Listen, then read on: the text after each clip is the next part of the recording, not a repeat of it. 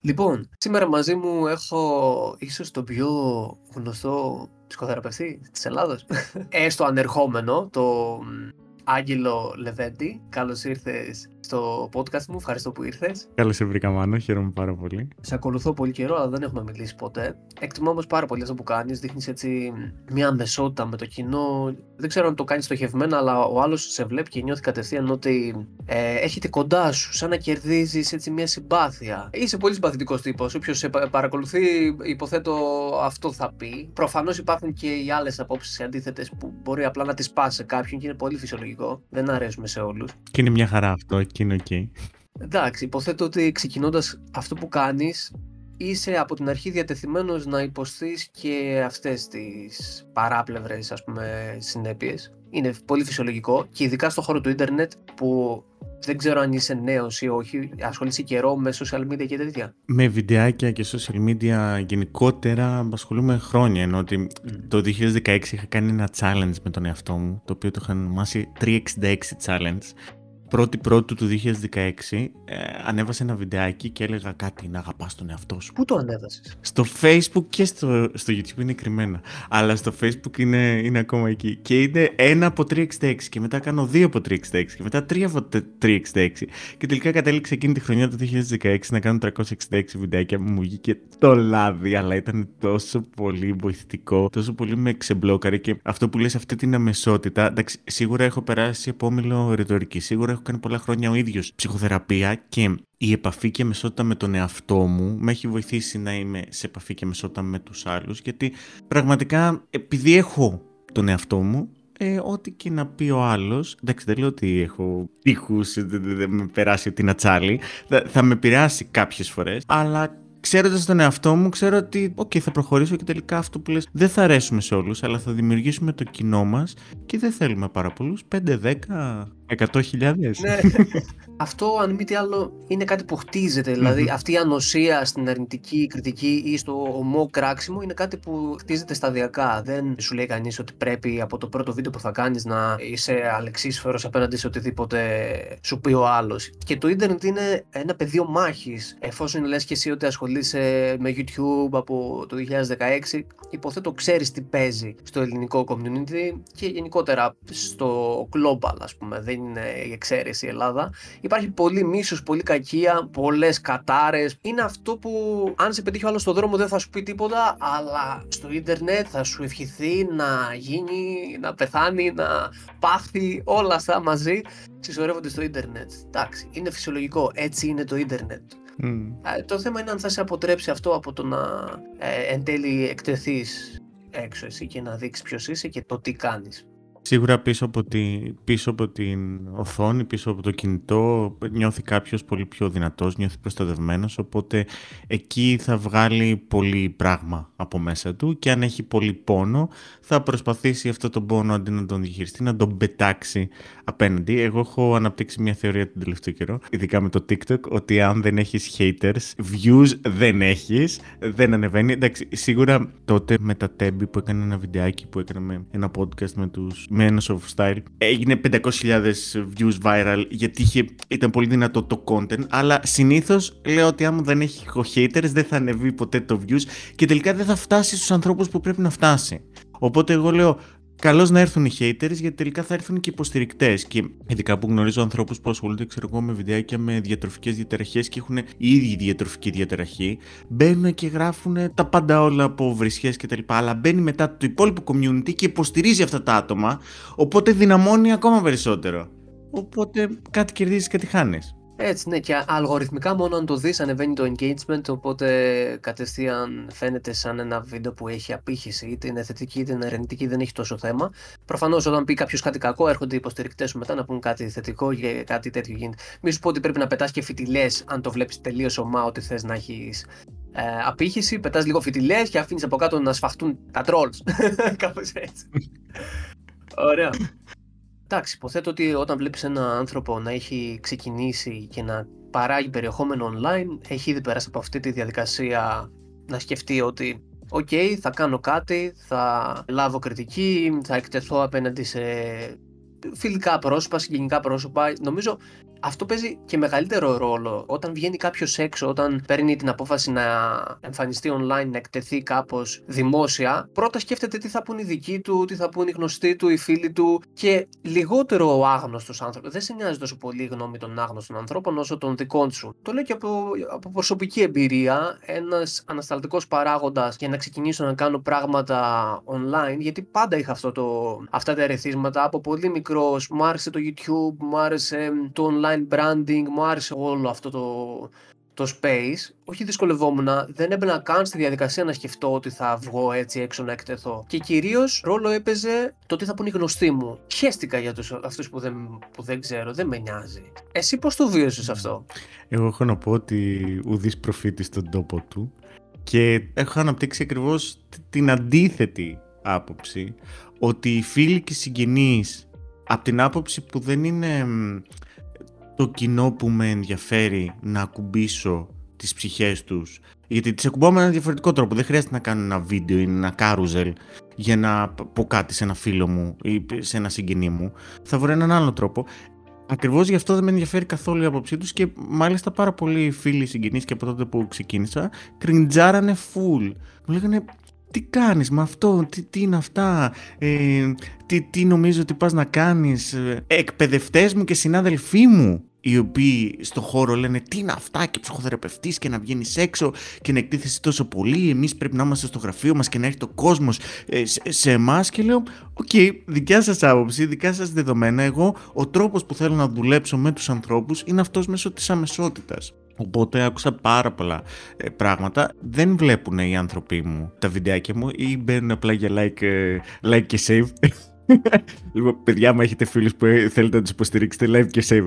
Like και save και σχόλιο. Αλλά δεν έχουν να πάρουν value αυτοί οι άνθρωποι. Όταν εμένα με έχουν δει σε όλες μου τις βλακίες, όταν ήμουνα 5 χρονών, 10 χρονών, 15 χρονών, 20 χρονών, όλες μου τις αποτυχίες, όλα μου τα ξενύχτια, όλα μου τα χρήματα που πήρα και τα χάλασα από εδώ και από εκεί. Λένε τώρα τι έχει να μας πει; Δεν με βλέπουν με φρέσκα μάτια. Και αυτό είναι ένα τεράστιο πρόβλημα σε όλες τις σχέσεις. Είναι τεράστιο πρόβλημα στις σχέσεις το ότι δεν κάνουμε refresh στα μάτια μας να δούμε τον άνθρωπο που έχουμε απέναντί μας με το σήμερα ένα παιδί κοιτάει το, το γονέα του, ένας γονέας το παιδί του, με τα μάτια πριν από 10 χρόνια και πριν από 20 χρόνια. Μα έχω εξελιχθεί, δεν με βλέπεις. Και όχι, δεν μας βλέπουν και δεν τους βλέπουμε. Και εφόσον δεν κάνουμε refresh τα μάτια μας να, να δούμε με νέα, νέα οπτική, θα σχολιάζουν το τι πάμε να κάνουμε. Οπότε θα είναι δύσκολο στην αρχή. Εγώ αυτό που προτείνω είναι να αναρωτηθείς γιατί το κάνεις αυτό; Με ποιον θέλεις να έρθεις σε επαφή, με ποιον θέλεις να, να συνδεθείς; Και τελικά όταν ξεκίνησα και το έκανα και ερχόντουσαν τα, τα πρώτα μηνύματα, σε ευχαριστώ, δεν το πιστεύω, σήμερα σκεφτόμουν αυτό το πράγμα και ε, με βοήθησες, είσαι μες στο μυαλό μου, είσαι η οικογένειά μου. Μπορεί να μην έχω έρθει σε κανένα σεμινάριό σου, αλλά με έχουν βοηθήσει όλα αυτά. Τελικά λες ότι οκ, όλο αυτό που κάνω ακουμπάει τις ψυχές των ανθρώπων και υπάρχει λόγος που το κάνω και είναι οκ το ότι δεν ακουμπάει των δικών μου των ανθρώπων.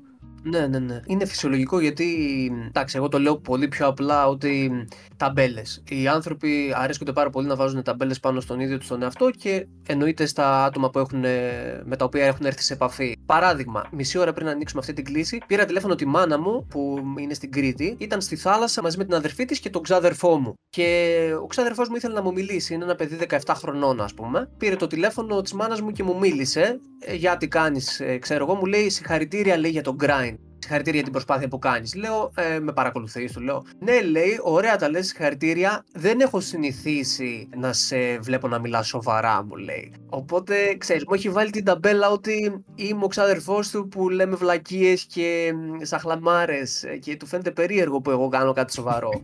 Οπότε ταμπέλα κατευθείαν. Βέβαια, όταν κάνεις κάτι σαν αυτό που κάνεις εσύ ή σαν αυτό που κάνω εγώ online, ένα έργο που είναι θετικό, βοηθάει τους ανθρώπους, έχει κάτι να προσφέρει, είναι πολύ διαφορετικό από το να βγω απλά να κάνω κομμωδία από το πουθενά. Μπαίνει ένας συγγενής σου, βλέπει ότι κάνεις κάτι μιλάς έξυπνα, να, να σου το πω τελείως απλά. Βλέπει το παιδί του ή τον ξάδερφό του ή το, τον ανιψιό του να μιλάει έξυπνα, να λέει λογικά πράγματα, να βοηθάει τους ανθρώπους, να βλέπει σχόλια από κάτω ότι βοηθάει όντως ανθρώπους, ότι αυτό το πράγμα έχει αντίκρισμα, ότι έχει views. Νιώθει περήφανος, σου λέει μπράβο, ωραία τα λες. Εγώ κυρίως αυτό είναι το feedback που έχω λάβει από γενικά μου πρόσωπα. Μου λένε συγχαρητήρια για αυτό που κάνεις και τα λοιπά. Νιώθω αυτό το cringe ότι ε, καλύτερα να μην με ακούγατε γιατί τώρα λίγο με περιορίζετε και δεν νιώθω άνετα να κάνω και άλλα τέτοια πράγματα. Το νιώθω αυτό, αλλά δεν έχω λάβει αρνητική κριτική από κανέναν και ευτυχώς γιατί blog.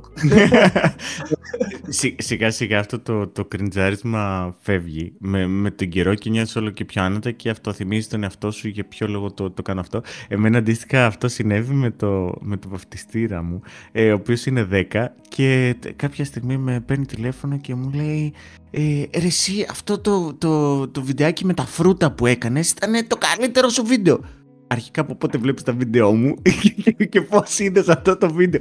Λέει στο YouTube, λέει, μου πετάχτηκε και το είδα και ήταν, ήταν τέλειο. Και λέω εντάξει, ρε Ζηλγίνα. Αλλά ε, ήταν πάρα πολύ γλυκό και, και όμορφο. Και τελικά, ναι, ε, οι άνθρωποι που είναι να το εκτιμήσουν θα το, θα το εκτιμήσουν.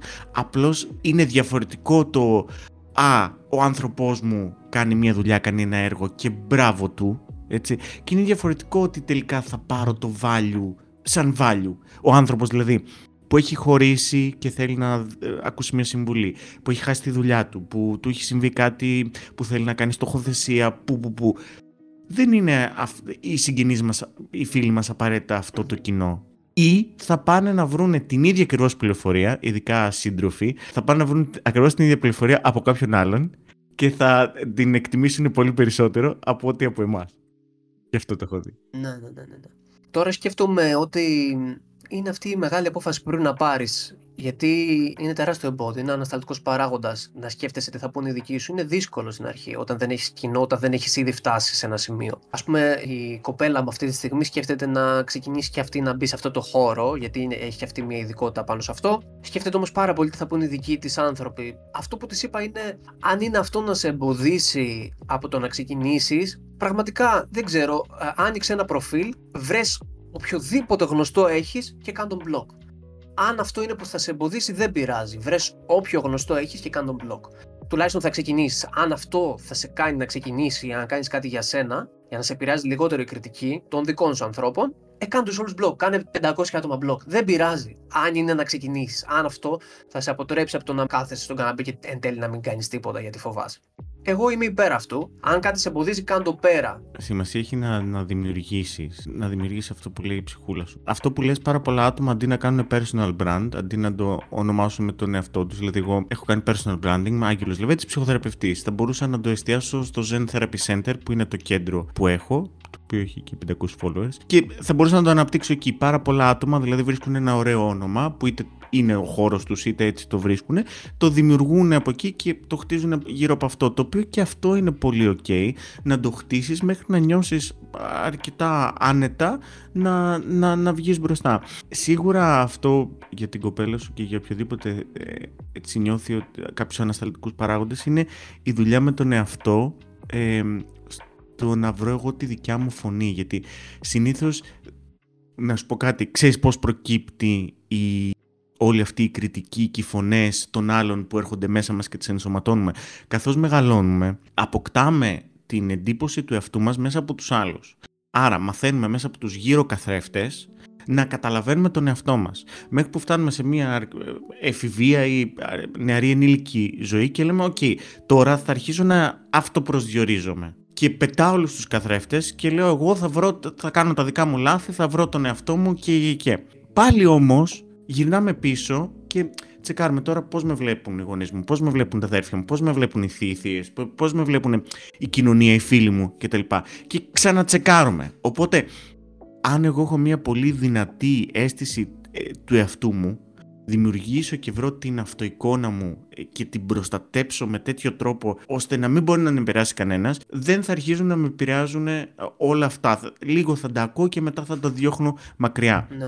Να μιλήσουμε λίγο για το από πού ξεκινάει όλο αυτό, από πού ξεκινάει το να μας νοιάζει τόσο πολύ η κριτική των άλλων, γιατί είναι κάτι που σίγουρα ξεκινάει από πολύ νωρίς. Και έχει να κάνει με, υποθέτω, τον τρόπο με τον οποίο είναι φτιαγμένες οι κοινωνίες, τον τρόπο με τον οποίο μεγαλώνουμε μέσα στην οικογένεια, μετά βγαίνοντας έξω στο σχολείο, όλος αυτός ο φόβος της αποτυχίας. Μπορώ να σου πω έτσι λίγο τη δική μου σκέψη πάνω σε αυτό και να μου πεις και εσύ μετά τι πιστεύεις γιατί εγώ πάντα προσεγγίζω τα πράγματα ε, από την πλευρά του υποσυνείδητου, το πώς είναι η ανθρώπινη φύση και πώς είναι οι ανθρώπινες κοινωνίες και κάπως έτσι βγαίνει ένας μπούσουλας. Για μένα πολύ απλά ο άνθρωπος είναι ένα κοινωνικό όν, είναι από τη φύση του φτιαγμένο να νοιάζεται για την γνώμη των άλλων, να νοιάζεται πολύ για την κοινωνική αποδοχή, να τρέμει απέναντι στην κοινωνική απόρριψη, γιατί αυτό από πάντα, από τότε που υπήρχε ο άνθρωπος, 200-300 χιλιάδες χρόνια πριν, από τότε ήταν καθοριστική σημασία για το αν θα επιβιώσει ή όχι. Άρα, στο DNA του ο άνθρωπος νοιάζεται πάρα πολύ για να γίνει αποδεκτός κοινωνικά, για να μην διωχθεί. Γιατί αν διωχθεί, πιθανότητα θα πεθάνει. Οπότε, από τη γέννησή του,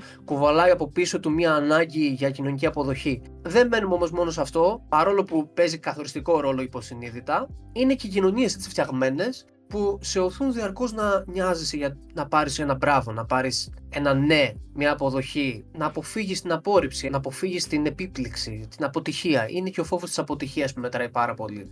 Κάπως έτσι το βλέπω, καθώς μεγαλώνεις μέσα στην οικογένεια, ακούς τον μπράβο, σου δίνονται ταμπέλες, είσαι νικητής, άρα πρέπει να είσαι νικητής. Είσαι έξυπνος, άρα πρέπει διαρκώς να αποδεικνύεις ότι είσαι έξυπνος. Σου δίνονται ταμπέλες τις οποίες πρέπει εσύ να υποστηρίζεις διαρκώς. Θετικές ταμπέλες, ναι, αλλά είναι ταμπέλες τις οποίες εσύ πρέπει να επιβεβαιώνεις. Και αν δεν τις επιβεβαιώσεις, είσαι ο χαμένος. Δεν είσαι πια έξυπνος. Δεν θα λάβεις την αποδοχή, τον μπράβο από τους γονείς σου. Δεν θα λάβεις την αποδοχή από τη δασκάλα σου. Δεν θα λάβεις την αποδοχή από τους φίλους σου. Και όλα αυτά καθώς μεγαλώνεις χτίζουν ένα background, ένα, ένα μοτίβο όπου εσύ διαρκώς νοιάζεσαι για το τι θα πούν οι άλλοι και νοιάζεσαι για το αν θα σε επιβραβεύσουν ή όχι. Έτσι το βλέπω. Δεν ξέρω εσύ τι έχεις να πεις πάνω σε αυτά. Μ' αρέσει πάρα πολύ το ότι το βάζεις μέσα στην κοινωνία και στα χρόνια, στα πολλά χρόνια που έχει περάσει αυτό μέσα στο DNA μας. Και σίγουρα έχουμε δύο εαυτούς. Είναι ο κοινωνικός μας εαυτός και ο ατομικός μας εαυτός. Στο κοινωνικό μας εαυτό υπάρχει όλο αυτό που περιγράφεις, ότι αν δεν είμαστε μέλος της κοινωνίας και μας απορρίψει η κοινωνία, ε, είναι περασμένο μέσα μας ότι δεν θα μπορέσουμε να επιβιώσουμε. Βέβαια, αυτό ίσχυε παλιά. Πλέον φεύγουμε από την κοινωνία μας, πηγαίνουμε σε άλλη κοινωνία, ξαναχτίζουμε τα πράγματα από την αρχή και επιβιώνουμε. Αλλά αυτό είναι κάπως περασμένο μέσα μας, ότι θα πεθάνουμε. Και στο κομμάτι του ατομικού εαυτού είναι ότι όταν γεννιόμαστε τους πρώτους έξι μήνες, καλά και τα πρώτα τρία χρόνια, αλλά τους πρώτους έξι μήνες ειδικά, ε, είμαστε συνδεδεμένοι με τον τροφό μας, με την τροφό μας, με τη μάνα μας, με τον πατέρα μας και το να μην έχουμε την αγάπη και την προσοχή και τη φροντίδα αυτού του ατόμου σημαίνει άμεσα θάνατος. Άρα θα προσπαθήσω εγώ λαμβάνοντας τα μηνύματα από τη μάνα μου να προσαρμοστώ στο να με αγαπάει.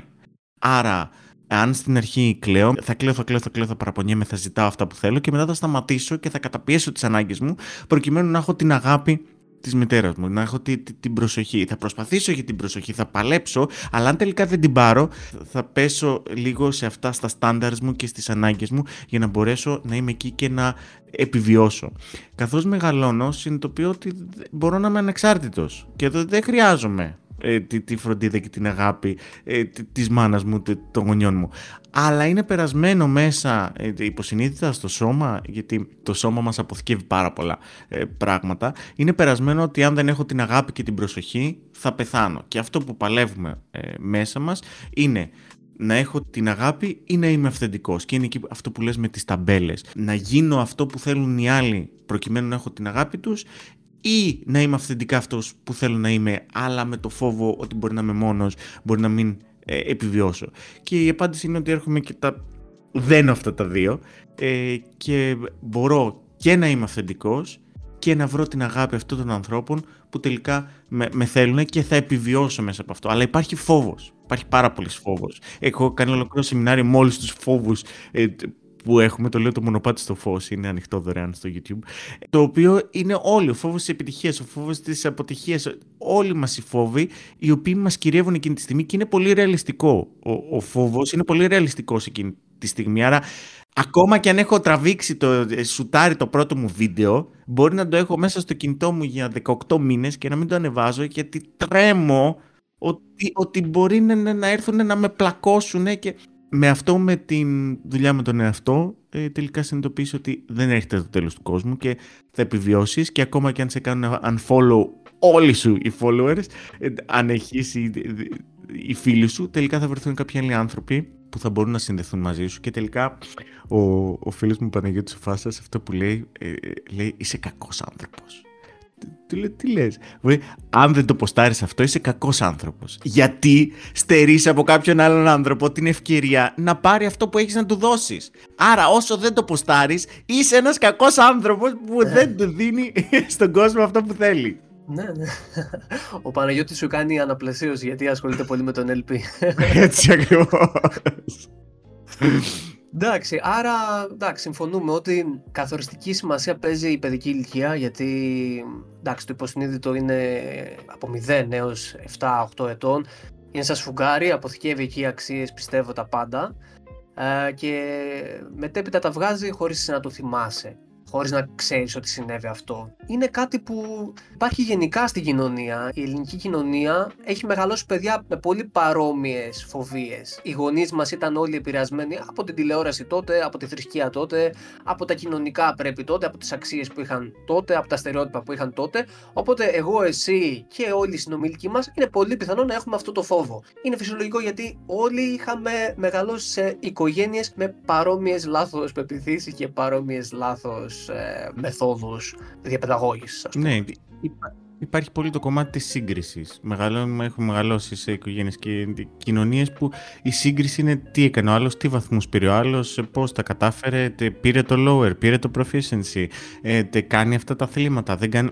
Δεν υπάρχει συνεχώς αυτό. Γιατί υπάρχει αυτό στους γονείς και στα άτομα της κοινωνίας, γιατί οι ίδιοι δεν είναι ικανοποιημένοι με αυτά που έχουν πετύχει, οπότε με κάποιο τρόπο προσπαθούν να τα προ... προβάλλουν στους άλλους, μήπως τα πετύχει το παιδί μου ή μήπως τα πετύχει κάποιος άλλος για να ε, νιώσω εγώ καλύτερα. Εντάξει, δεν μπορείς να τους κατηγορήσεις, γιατί έχουν μεγαλώσει σε μια εποχή τελείως διαφορετική από τη δική μας. Πλέον είμαστε σε θέση, ένας νέος γονιός είναι σε θέση να ενημερωθεί και να προσπαθήσει να αποφύγει τις περιοριστικές πεπιθήσεις που θα μπορούσε να δημιουργήσει το παιδί του από πολύ νωρίς. Οι δικοί μας γονείς προφανώς τι είχαν, εγκυκλοπαίδειες με το ζόρι να βρουν έτσι τίποτα. Η γνώση δεν υπήρχε. Δεν μπορούσες να εκπαιδευτείς για το πώς να γίνεις γονέας.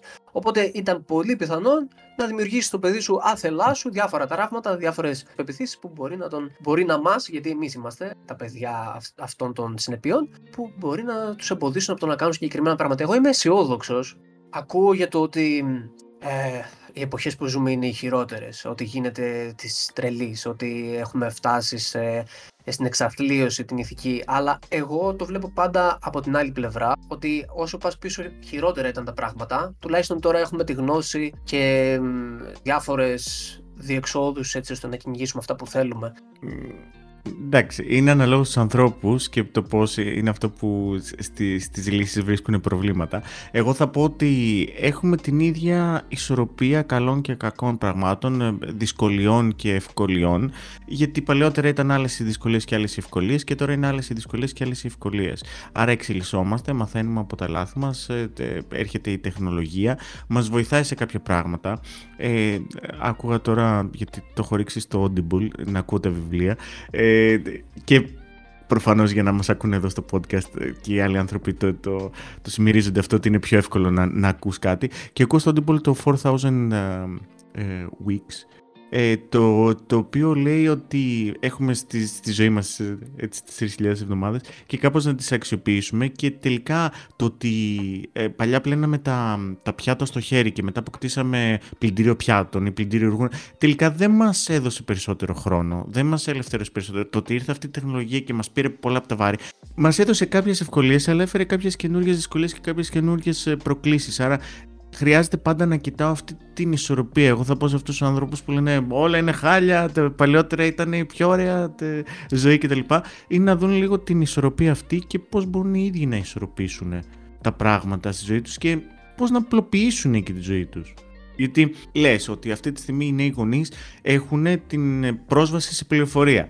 Παρ' όλα αυτά είναι τόση πολλή πληροφορία και τόσο ανοργάνωτη και δεξιά-αριστερά, αν δεν παρακολουθήσουν κάποιο συγκεκριμένο course, σεμινάριο που είναι δομημένα τα πράγματα, ε, που τελικά καίγεται ο εγκέφαλος και λες τώρα από όλα αυτά τι να πρωτοκάνω και τι να πρωτοκρατήσω και τελικά μπορεί όλη αυτή η πληροφορία που μάζεψα να με κάνει να νιώθω περισσότερο άχρηστη, άχρηστος ως γονέας, ότι θα έπρεπε να κάνω όλα αυτά τα πράγματα και εγώ δεν τα κάνω και πώς θα ξεκινήσω να τα κάνω και ξεκινάει ένα καινούριο άγχος και στρες για τη νέα γνώση που έχω αποκτήσει και δεν μπορώ να την εφαρμόσω. Ναι, λίγο βραχικυκλώνει αν υπάρχει πληροφορία από παντού. Εντάξει, νομίζω αν έχεις τη δυνατότητα να απευθυνθείς σε κάποιο ειδικό κατευθείαν να σε καθοδηγήσει, αυτό θα ήταν ε, το καλύτερο. Βέβαια και ο ειδικός ακόμα, επειδή εξελίσσεται τόσο πολύ νέες έρευνες κάθε χρόνο, νέα πράγματα που ε, απορρίπτουν παλιές πεπιθήσεις που είχαμε. Κάθε χρόνο βγαίνει κάτι και σου λέει ότι αυτό τελικά δεν ισχύει, ισχύει κάτι άλλο. Άρα και ο ειδικός πρέπει να ενημερώνεται διαρκώς. Ε, μπορεί να πει κάτι και να π.χ. ένας ψυχοθεραπευτής που είναι τώρα 60 χρονών, αν δεν έχει διαβάσει ποτέ τίποτα περισσότερα από τότε που είχε δει. Τι θα σου πει δηλαδή για το Φρόιντ; Δηλαδή, εντάξει, οκ.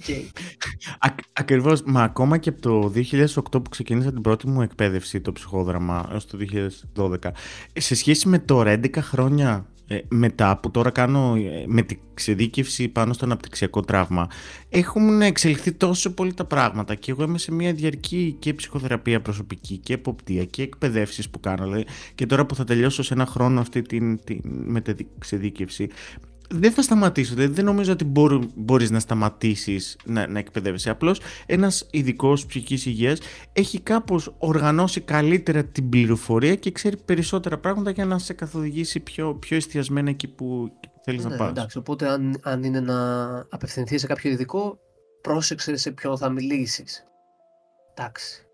Ευτυχώς υπάρχουν όλα online, το background του καθενός υπάρχει online. Μπορείς να κάνεις μια έρευνα για να βρεις κάποιον ο οποίος μπορεί όντως να σε βοηθήσει και να ε, βλέπεις ότι παρακολουθεί και προσθέτει στο βιογραφικό του διαρκώς νέα σεμινάρια. Ναι, ξέρεις όλα αυτά τα εκπαιδευτικά. Αυτό το ελεφαντάκι που κρατάς, τι είναι;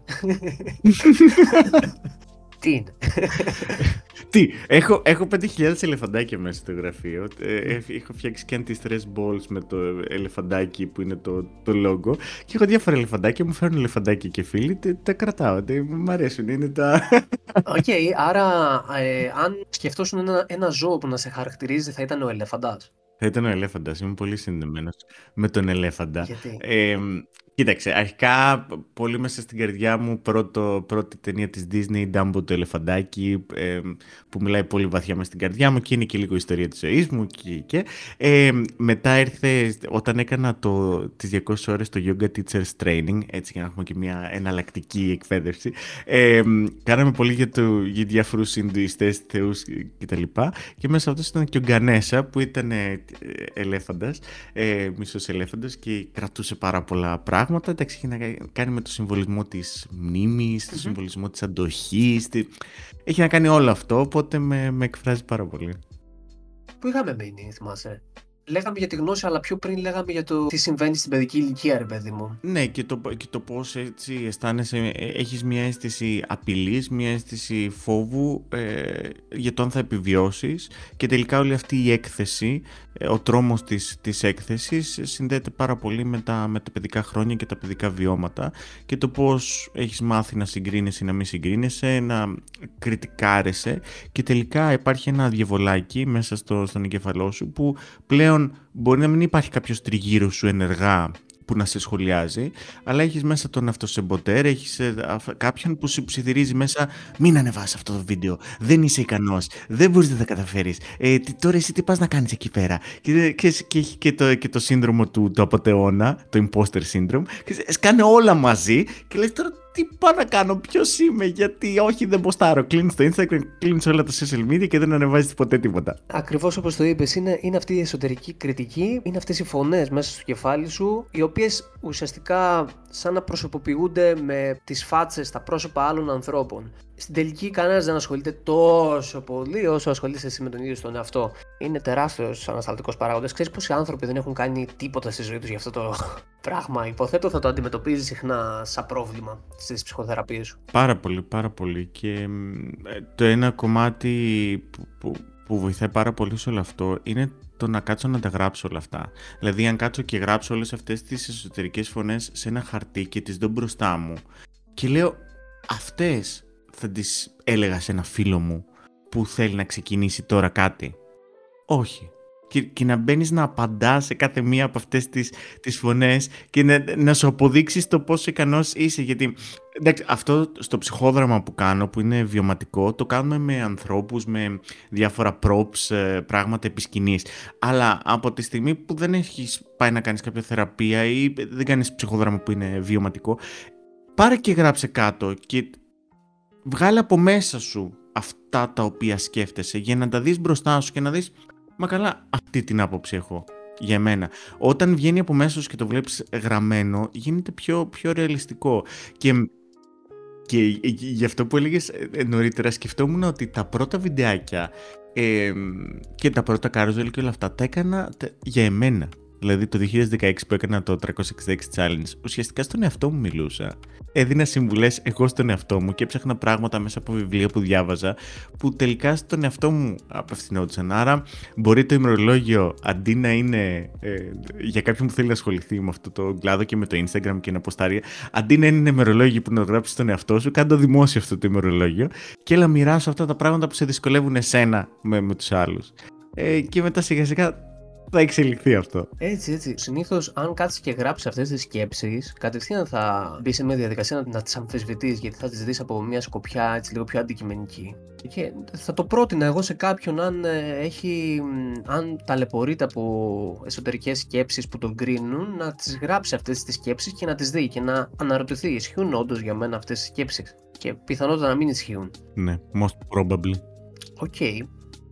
Εσύ σαν ψυχοθεραπευτής Ας πούμε έρχομαι εγώ τώρα και σου λέω ότι Άγγελε, θέλω πραγματικά να ξεκινήσω κάτι, αλλά νιώθω ότι θα εκτεθώ, νιώθω ότι θα με δει πολύς κόσμος, ότι θα με κρίνουν, ότι δεν νιώθω σίγουρος για αυτά που έχω να προσφέρω, νιώθω ότι θα με κράξουν, όλα αυτά που μπορεί να σκέφτεται κάποιος. Από πού ξεκινάς, τι του λες, ας πούμε. Προφανώς δεν υπάρχει μια εύκολη λύση, αλλά θα μπορούσες να πεις κάτι σαν πρώτη προσέγγιση, ας πούμε. Αρχικά να πω ότι το συνέστημά σου και όλα αυτά που αισθάνεσαι είναι valid, ισχύουν και χρειάζεται να τα αγκαλιάσεις και να τα αποδεχτείς.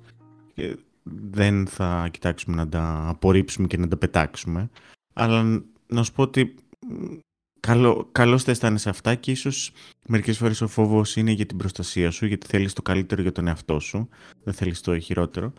Και το δεύτερο είναι σιγά σιγά να διερευνήσουμε αυτά τα γιατί, γιατί θέλεις να το κάνεις, γιατί τι θέλεις να δημιουργήσεις, γιατί αξίζεις, γιατί αξίζεις. Εγώ είμαι 1000% σίγουρος ότι αξίζεις. Πάμε να το δεις και εσύ αυτό, το πόσο πολύ αξίζεις. Γιατί όσο περισσότερο χτίζω την αξία μέσα μου, τόσο περισσότερο θα είμαι ok στο να εκτεθώ εκεί έξω. Όσο περισσότερο νιώθω ασφαλής με εμένα και πώς μπορώ να εκτεθώ με μικρότερο τρόπο, να πάω να, να μιλήσω στους, στους γύρω μου για αυτά που σκέφτομαι, να βρω ένα μέντορα, να βρω ένα coach, να βρω έναν άνθρωπο να με καθοδηγήσει, λίγο να κάποιος με υγιή τρόπο να καθρεφτήσει αυτά τα οποία ε, αισθάνομαι εγώ και πιστεύω για μένα και αξίζω. Οπότε σε αυτή τη διερεύνηση μέσα θα βρίσκαμε τα πράγματα για τα οποία όντως αξίζεις και θα ξεκινούσαμε να δεις με τι μπορείς εσύ, ποιο είναι το πρώτο βήμα, ποιο είναι το, αυτό που λέει το one, το βιβλίο, ε, ποιο είναι το ελαχιστότερο, το μικρότερο βήμα που μπορείς να κάνεις. Μπορεί να είναι ένα κενό post που να λέει «Γεια σας». Δεν θα πρότεινε σε κάποιον να, να μπει κατευθείαν στα βαθιά; Αν είναι να μην νιώθει ασφαλής, όχι. Ε, έχουν γραφτεί και υποθεί πάρα πολλά περί του κάνω αυτό το άλμα ναι. ε, και βγαίνω από την ζώνη ασφαλείας μου και πετάω και, και, Για κάποιους ανθρώπους λειτουργεί πάρα πολύ αυτό. Για κάποιους μπορεί να είναι πολύ οδυνηρό και τραυματικό, ας πούμε, το καταλαβαίνω. Ακριβώς. Και δεν θέλουμε να επανατραυματιστεί το άτομο. Άρα το πιο σημαντικό είναι νιώθεις ασφαλής. Ναι, απλά δεν θα νιώσει ποτέ έτοιμος ή ασφαλής εντελώς. Και πάντα θα ψάχνει δικαιολογίες. Σίγουρα. Ε, ε, safe enough. Ναι, ναι. Δηλαδή, ε, αρκούντως ασφαλής.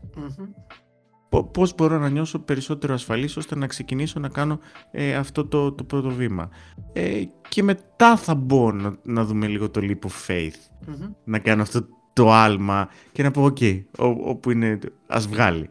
Και τελικά βγάζει σε πανέμορφα μέρη, γιατί ανακαλύπτεις πάρα πολλά πράγματα και είμαι σίγουρος ότι το ξέρεις, ε, καθώς βγαίνουμε και εκτιθόμαστε περισσότερο και λυπηδρούμε με τον κόσμο και κάτι που γράψαμε, κάτι κάποιου δεν του κάθισε καλά και μπαίνουμε στη διαδικασία να το συζητήσουμε, να το δούμε.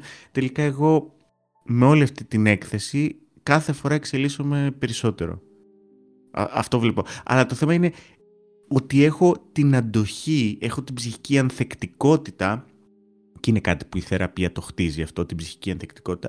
Έχω την ψυχική ανθεκτικότητα να φάω τις χλαπάτσες, να φάω τις αποτυχίες, να, να πέσω κάτω. Όταν όμως ξεκινάς και είσαι πάρα πολύ ευαίσθητος και καλός είσαι ευαίσθητος, δεν αντέχεις ούτε μία απόρριψη. Ναι, ναι. Άρα θέλεις μικρές νίκες. Αυτό, ναι. Ποιες είναι αυτές οι μικρές Εγώ το συνδέω πολύ και με το φόβο για το άγνωστο, γιατί οτιδήποτε είναι άγνωστο έχει ακριβώς την ίδια επίδραση πάνω στον εγκεφαλό σου, πάνω στο, στα συναισθήματά σου, στην ψυχολογική σου κατάσταση. Γίνεται ακριβώς το ίδιο πράγμα. Το σκεφτόμουν χθες, ας πούμε, ότι αν εγώ προχωρήσω εδώ σε ένα πάρκο στην Ολλανδία που έχουμε πάρα πολλά πάρκα με πάπιες, αν δω 30 πάπιες μαζεμένες, το να μπω εγώ ανάμεσα σε αυτές τις πάπιες είναι μια άγνωστη κατάσταση που πιθανότητα εμπεριέχει κίνδυνο. Το να μπω μέσα σε αυτές τις πάπιες, εντάξει, ξέρω, πάπιες είναι, δεν θα με φάνε. Κατευθείαν βιώνω τα ίδια συναισθήματα που θα βίωνα σε μια άλλη άγνωστη κατάσταση, όπως το να αποφασίσω να βγω στην κάμερα, ξέρω εγώ. Νιώθω ότι είναι το ίδιο πράγμα. Ενεργοποιείται κατευθείαν ο ίδιος μηχανισμός. Θα ανεβούν οι παλμοί της καρδιάς μου, θα υδρώσω, θα ανέβει η αδρεναλίνη μου, θα αρχίσω να βαριά να σένω. Είναι ακριβώς το ίδιο πράγμα. Είναι μια άγνωστη κατάσταση που όταν γίνει γνωστή, Δηλαδή, όταν εξασκηθείς πάνω σε αυτή, όταν έρθεις λίγο σε επαφή μαζί της, όταν βρέξεις λίγο τα ποδαράκια σου, δηλαδή, και αρχίζεις να μπαίνεις σιγά σιγά μέσα, τότε γίνεσαι λίγο πιο familiar απέναντι σε αυτή την κατάσταση και ο εγκέφαλός σου, το υποσυνείδητό σου, καταλαβαίνει ότι αυτή είναι μια κατάσταση που εν τέλει δεν περιέχει τόσο κίνδυνο, άρα δεν υπάρχει λόγος να ενεργοποιώ αυτό το μηχανισμό του άγχους. Άρα δεν θα τον ενεργοποιώ. Θα ανεβάσω το πρώτο βίντεο, θα νιώσω άγχος. Θα ανεβάσω το δεύτερο βίντεο, θα νιώσω άγχος. Ε, στο πεντηκοστό βίντεο, ρε φίλε, δεν θα νιώθω το ίδιο άγχος. Δεν θα είναι μια τόσο απειλητική και μια τόσο μη γνώριμη κατάσταση. Πρέπει σιγά σιγά να βρέξεις τα πόδια σου. Αν δεν το κάνεις, ποτέ δεν θα είσαι έτοιμος. Είναι το, το exposure therapy που λες εσύ. Είναι σε άτομα πούμε, που φοβούνται πάρα πολύ το, το ασανσέρ. Ε, το πρώτο βήμα που, που κάνουμε είναι να είναι σε απόσταση 2 μέτρα από το ασανσέρ και να τους ανοίξουμε την πόρτα να δουν το εσωτερικό του ασανσέρ. Αυτό για κάποια άτομα ανεβάζουν κατευθείαν ε, παλμούς, ε, μπορεί να λιποθυμήσουν κτλ. Σιγά σιγά αρχίζουν και προς, ε, πηγαίνουν προς τα μέσα πλησιάζουν στο 1,5 μέτρο, 1 μέτρο. Και μετά μπαίνουν στο sunset. Τέλος πάντων, υπάρχει μια ολόκληρη διαδικασία για το exposure therapy. Το ίδιο είναι, ας πούμε, με τα βιντεάκια. Ξεκινάς και την πρώτη φορά βάζεις το, το record, πατάς το record και λες όποια μπουρδα θέλεις για 5 λεπτά. Ε, απλά μιλάς. Ε, με στόχο να μην το ανεβάσεις και εξοικειώνεσαι με το να εκτά στο ματάκι το να βλέπεις την εικόνα του, του εαυτού σου. Ε, μετά το ξανακάνεις δεύτερη φορά, τρίτη φορά, τέταρτη φορά, πέμπτη φορά και εξοικειώνεσαι με την όλη διαδικασία του πατάω την εγγραφή κτλ. Ε, εγώ μετά από τόσα χρόνια, δηλαδή πραγματικά, γι' αυτό και σουτάρουμε, κάνουμε shooting day με τη, με τη social media manager μου. Λοιπόν, ε, κάνουμε μία μέρα που δεν προετοιμάζω τίποτα, απλά πατάμε record και γράφουμε. Ποιο είναι το θέμα, αυτό πάμε δεν γίνεται από τη μία στιγμή στην άλλη, αλλά τελικά βήμα-βήμα ξεκινάς και το κάνεις. Πάτε ένα ρέκορντ, γράψε ένα βιντεάκι που μι, μίλάει για, σε κάποιον ε, και αξιοποίησε το μετά όπου σου κατέβει. Μπορεί να μην το ανεβάσεις το πρώτο βιντεάκι, μπορεί να ανεβάσεις το πέμπτο βιντεάκι. Ξεκίνα και εξοικειώσει με τη διαδικασία. Αν είναι να φοράς μικρόφωνο, ξεκίνα να φοράς το μικρόφωνο και να πατάς το ρέκορντ. Αν είναι να έχεις και φώτα, ξεκίνα να βάζεις το φως, το μικρόφωνο και να πατάς ρέκορντ εξοικειώσουμε ό,τι έχει να κάνει γύρω από αυτό. Μετά εξοικειώσουμε το να βλέπεις τον εαυτό σου. Baby steps. Ναι, baby steps λοιπόν και σιγά σιγά θα βλέπεις ότι οικειοποιείσαι με αυτή την κατάσταση και όλα είναι καλύτερα και πιο άνετα για σένα. Είναι φυσιολογικό. Έτσι είμαστε φτιαγμένοι και έτσι έχουμε μάθει μεγαλώνοντα. Οπότε ο φόβος του αγνώστου δεν τελειώνει ποτέ. Εσύ τώρα είσαι άνετος με το brand Άγγελος Λεβέντης, αλλά τώρα όμως που κάνει κάτι άλλο καινούριο, που μπορεί να είναι και λιγότερο τρομακτικό από αυτό που κάνεις τώρα, είναι όμως μια άβολη κατάσταση. Θα βιώνεις πάλι το ίδιο άγχος μέχρι να γίνει μια γνώριμη κατάσταση. Δεν τελειώνει ποτέ. Ακριβώς. Όταν αποφάσισα πριν από δύο χρόνια να ξεκινήσω beach volley, ε, πήγα και δεν ήξερα τίποτα. Δηλαδή δεν ήξερα πού να βάλω τα χέρια μου, τι να το κάνω, τις τεχνικές. Ε, λέω τώρα οι άλλοι θα με κρίνουν, τι θα πούνε, που ήρθα εδώ, αρχάριος. Και σιγά σιγά άρχισα να εξοικειώνομαι. Σε κάθε τι καινούριο, δίπλωμα οδήγησης, κάποιο χόμπι, κάποια σχολεία, πας σε μια καινούρια εργασία που είναι στο αντικείμενό σου, αλλά έχεις ε, άλλους συναδέλφους, άλλο γραφείο, άλλες ρουτίνες και διαδικασίες. Σε κάθε τι καινούριο ε, θέλουμε ένα χρόνο προσαρμογής και σε αυτό χρειάζεται να, να πούμε είναι OK. Να πούμε, δώσουμε στον εαυτό μας αυτό το τράτο χρόνου, αυτό το χρόνο προσαρμογής και να πούμε ότι είναι OK. Είναι OK που αισθάνομαι όλα αυτά που αισθάνομαι. Καλό είναι να με αγκαλιάσω, να μου πω είμαι εδώ για εμένα. Μπορεί ως παιδάκι να χρειαζόμουν κάποιον άλλον να είναι εδώ δίπλα μου, σε μένα. Τώρα είμαι εγώ δίπλα σε μένα ο ενήλικας εαυτός μου να με πάρω από το χεράκι και να προχωρήσουμε να ανακαλύψουμε τι είναι αυτό που να ανακαλύψουμε και τελικά να απολαύσουμε και τις 30 πάπιες και τη λίμνη και το νερό και το μακροβούτι και, και όλα. Έχεις δίκιο, έχεις δίκιο. Είναι πολύ σημαντική η αναγνώριση ότι είναι κάτι φυσιολογικό. Δεν ξέρω αν το θυμάσαι 20 χρόνια πριν, ε, ήσουν 16 ετών τότε, αλλά αν μας ακούει και κάποιος νέος τώρα που μπορεί να είναι έφηβος, θυμάσαι την πρώτη φορά που πήγες να πληρώσεις το νερό ή τη ΔΕΗ; Είναι πολύ πιθανό να ένιωσες απίστευτο άγχος. Μπήκες μέσα στην υπηρεσία και ήσουν σε φάση τι κάνω εδώ. Δεν ξέρω, εγώ αγχώνομαι.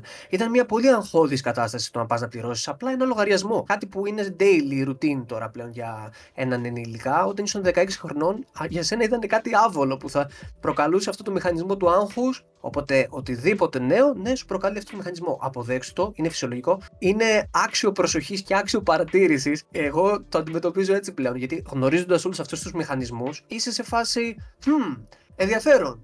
Αυτή η κατάσταση μου δημιούργησε άγχος. Είναι πολύ ενδιαφέρον. Όλος αυτός ο μηχανισμός του άγχους, με ό,τι αυτό συνεπάγεται, πάλμη της καρδιάς, αναπνοή, ε, αδρεναλίνη, όλα αυτά που νιώθω, είναι πολύ ενδιαφέρον που προκλήθηκαν σε αυτή την κατάσταση. Αναρωτιέμαι τι πυροδότησε αυτή την ενεργοποίηση. Κάτσε λίγο να το δω. Τι μπορώ να κάνω για να αρχίσει σιγά σιγά να σβήνει; Θέλω να πω, είναι πολύ σημαντικό να ξέρεις ότι όλος αυτός ο μηχανισμός λειτουργεί, είναι πολύ φυσιολογικός, να τον παρατηρήσεις, να τον αποδεχθείς και να τον λύσεις μετά. Σιγά σιγά. Και είναι πολύ ωραίο αυτή η διαδικασία ε, διερεύνησης του εαυτού και διεύρυνσης. Γιατί ουσιαστικά κάθε φορά που προσεγγίζουμε κάτι άγνωστο και μετά γίνεται γνωστό, διευρυνόμαστε, γινόμαστε πιο μεγάλοι, χωράμε περισσότερα. Οπότε αυτή η διεύρυνση είναι πολύ, πολύ μαγική. Οπότε αν το δεις από αυτή την οπτική, από το growth mindset, από την οτροπία ανάπτυξης, πώς μπορώ να εξελιχθώ, πώς μπορώ να αναπτυχθώ, πώς μπορώ να διευρυνθώ και ότι είναι ok να φοβάμαι, αλλά πάω μαζί με το φόβο μου να το ανακαλύψω και να κάνω αυτές τις υπέροχες ερωτήσεις, οπότε πήγαινε λίγο ένα λεπτό πριν και ξανά άκουσα αυτές τις ερωτήσεις που μόλις άκουσες, θα με βοηθήσει τελικά να καταλάβω τι μου συμβαίνει και να μπορέσω να, να προχωρήσω. Ναι. Οι περισσότεροι άνθρωποι που έχουν άγχος αγχώνονται κιόλας που έχουν άγχος, ή νιώθουν τύψεις που έχουν άγχος, ή βάζουν την ταμπέλα ότι είμαι αγχώδης τύπος. Είναι πολύ οδυνηρό να συμβαίνει κάτι τέτοιο και νομίζω ένας από τους καλύτερους τρόπους για να το αντιμετωπίσεις είναι να μάθεις τι είναι το άγχος, για ποιο λόγο εκδηλώνεται, πότε εκδηλώνεται και όταν τα μάθεις αυτά θα καταλάβεις ότι είναι κάτι το φυσιολογικό, κάτι που υπάρχει μέσα σου, κάτι με το οποίο είσαι φτιαγμένος και κάτι που μπορεί να είναι και θετικό υπό κάποιες συνθήκες και έχει φτιαχτεί για να, να, να μας εξυπηρετεί σε κάτι αν μη τι άλλο δεν είσαι προβληματικός ή, ή δεν, ε, ε, δεν θα έπρεπε να νιώθεις τύψεις γι' αυτό. Μα, μα ο φόβος έρχεται για να μας προστατεύσει και το άγχος έρχεται για να μας ε, προετοιμάσει, να μας δώσει μηνύματα, ε, για να μπορέσουμε να είμαστε alert σε αυτά που πρόκειται να συμβούν και να δώσουμε το 100% του εαυτού μας. Άρα, εγώ αυτό που λέω ειδικά και στα ψυχοσωματικά που έρχονται από το άγχος και τα λοιπά, λέω καλώς ήρθατε, τι, τι μηνύματα έχετε να μας δώσετε; Άγχος, τι μήνυμα έχεις να μου δώσεις; Φόβη, τι, τι μήνυμα έρχεσαι να, να μου δώσεις; Να, να προσέξω για να δω σε τι κατάσταση είμαι. Είμαι στον 18ο όροφο μιας πολυκατοικίας στην άκρη του γκρεμού και πρόκειται να πέσω; Ναι, Πρέπει να προσέξω. Ε, ε, είμαι στο, στο τσακ να πατήσω το, το, το upload στο reel που μόλις ε, τράβηξα. Δεν θα πεθάνω. OK, okay, καλά έρχεσαι και... Θα αντιμετωπίσει με τον ίδιο τρόπο όμως ο εγκέφαλός σου. Αλλά το αντιμετωπίσει ακριβώς με τον ίδιο τρόπο. Ακριβώς με τον ίδιο τρόπο. Αλλά εκεί είναι να πιάσουμε την κουβέντα με τον εαυτό μας και τελικά όταν συνδεθούμε με τον εαυτό μας και πούμε ότι εγώ είμαι εκεί για σένα, ε, τελικά θα το ανεβάσουμε το reel και το πρώτο και το δεύτερο και το δέκατο πέμπτο και, και τελικά θα καταλάβουμε ότι ήταν ok όσο καιρό μας προστατεύαμε, αλλά πλέον δεν χρειάζεται να με προστατεύσω, μπορώ να βγω εκεί έξω και να επιζήσω. Υπάρχει ένα χάος μέσα στο κεφάλι του καθενός και ο εγκέφαλός σου έχει μάθει να πυροδοτεί άγχος σε τελείως άκυρες καταστάσεις. Σε καταστάσεις που δεν θα έπρεπε, που δεν σε εξυπηρετεί σε τίποτα ε, να το βιώνεις. Οπότε μαθαίνοντας τι είναι, μαθαίνοντας πώς λειτουργεί, εξετάζοντάς το, εξετάζοντας αυτή την κατάσταση, αμφισβητώντας την εγκυρότητα ή τη χρησιμότητα, την εξυπηρετικότητα του άγχου υπό αυτές τις συνθήκες, μπορείς πιο εύκολα να το, να το αντιμετωπίσεις. Νομίζω είναι το πρώτο τεράστιο βήμα για να λύσεις αυτό, αυτό, το πρόβλημα. Η γνώση, η αναγνώριση, η αποδοχή και μετά πάμε στα υπόλοιπα. Ένα γρήγορο tip απέναντι στο άγχος θα μας δώσεις. Είναι φίλος σου. Αυτό είναι το, το, το μεγαλύτερο tip που δίνω ε, σε όλους το να πεις καλώς ήρθες. Καλώς ήρθες, σε ευχαριστώ που είσαι εδώ και θέλω να, να σε πάρω μαζί μου. Να σε πάρω μαζί μου και να προχωρήσουμε. Δεν είμαι χαζός που, που έχω άγχος, που ήρθε αυτό το άγχος, που ήρθε αυτός ο φόβος. Είμαι καλός. Είμαι, θέλω να προστατεύσω τον εαυτό μου. Και ούτε είμαι αγχώδης τύπος, ντε και καλά και αυτό δεν αλλάζει και αυτό είναι πάρα πολύ σημαντικό. Ακριβώς. Έχεις δίκιο. Και από εκεί και πέρα είναι, υπάρχουν διάφορες τεχνικές. Το μυαλό συνδέεται με το σώμα και το σώμα συνδέεται με το μυαλό. Συγκεκριμένες σωματικές αντιδράσεις πυροδοτούν συγκεκριμένες αντιδράσεις στον εγκέφαλό σου. Κάνοντας συγκεκριμένα πράγματα με την αναπνοή σου και άλλα πράγματα, μπορείς να στείλεις μηνύματα στον εγκέφαλό σου ότι αυτή η κατάσταση που βρισκόμαστε τώρα δεν είναι μια αγχώδης κατάσταση, οπότε δεν υπάρχει λόγος να βιώνουμε άγχος. Οπότε σιγά σιγά πέφτουν οι παλμοί της καρδιάς κτλ. OK, okay. έχεις ξεκινήσει αυτό το project online, ε, έχεις ένα Instagram, είσαι κάπου αλλού που δεν ξέρω. Είμαι παντού. Πήρα μια απόφαση 1η Μάρτη να κάνω cross-platform ε, social media, οπότε είμαι και Facebook και Instagram και YouTube και LinkedIn και Google, και Google Business και TikTok. Οπότε όλο μου το υλικό ανεβαίνει σε όλα τα, τα social media. Ευτυχώς ε, έχω ομάδα πίσω που με υποστηρίζει για να μπορώ να το κάνω αυτό και να είμαι cross-platform.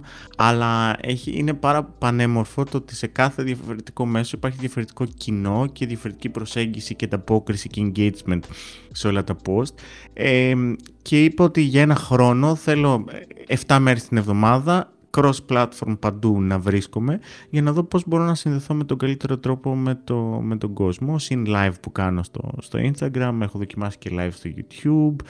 Δοκιμάζω πράγματα, μου αρέσει πάρα πολύ. Ε, δηλαδή, εφόσον μας δίνονται όλα αυτά τα μέσα, λέω γιατί να μην τα αξιοποιώ, οπότε είναι ωραίο. Είναι ωραίο. Okay. Ε, αρνητική κριτική παίρνεις καθόλου εσύ; Δεν έχω τσεκάρει.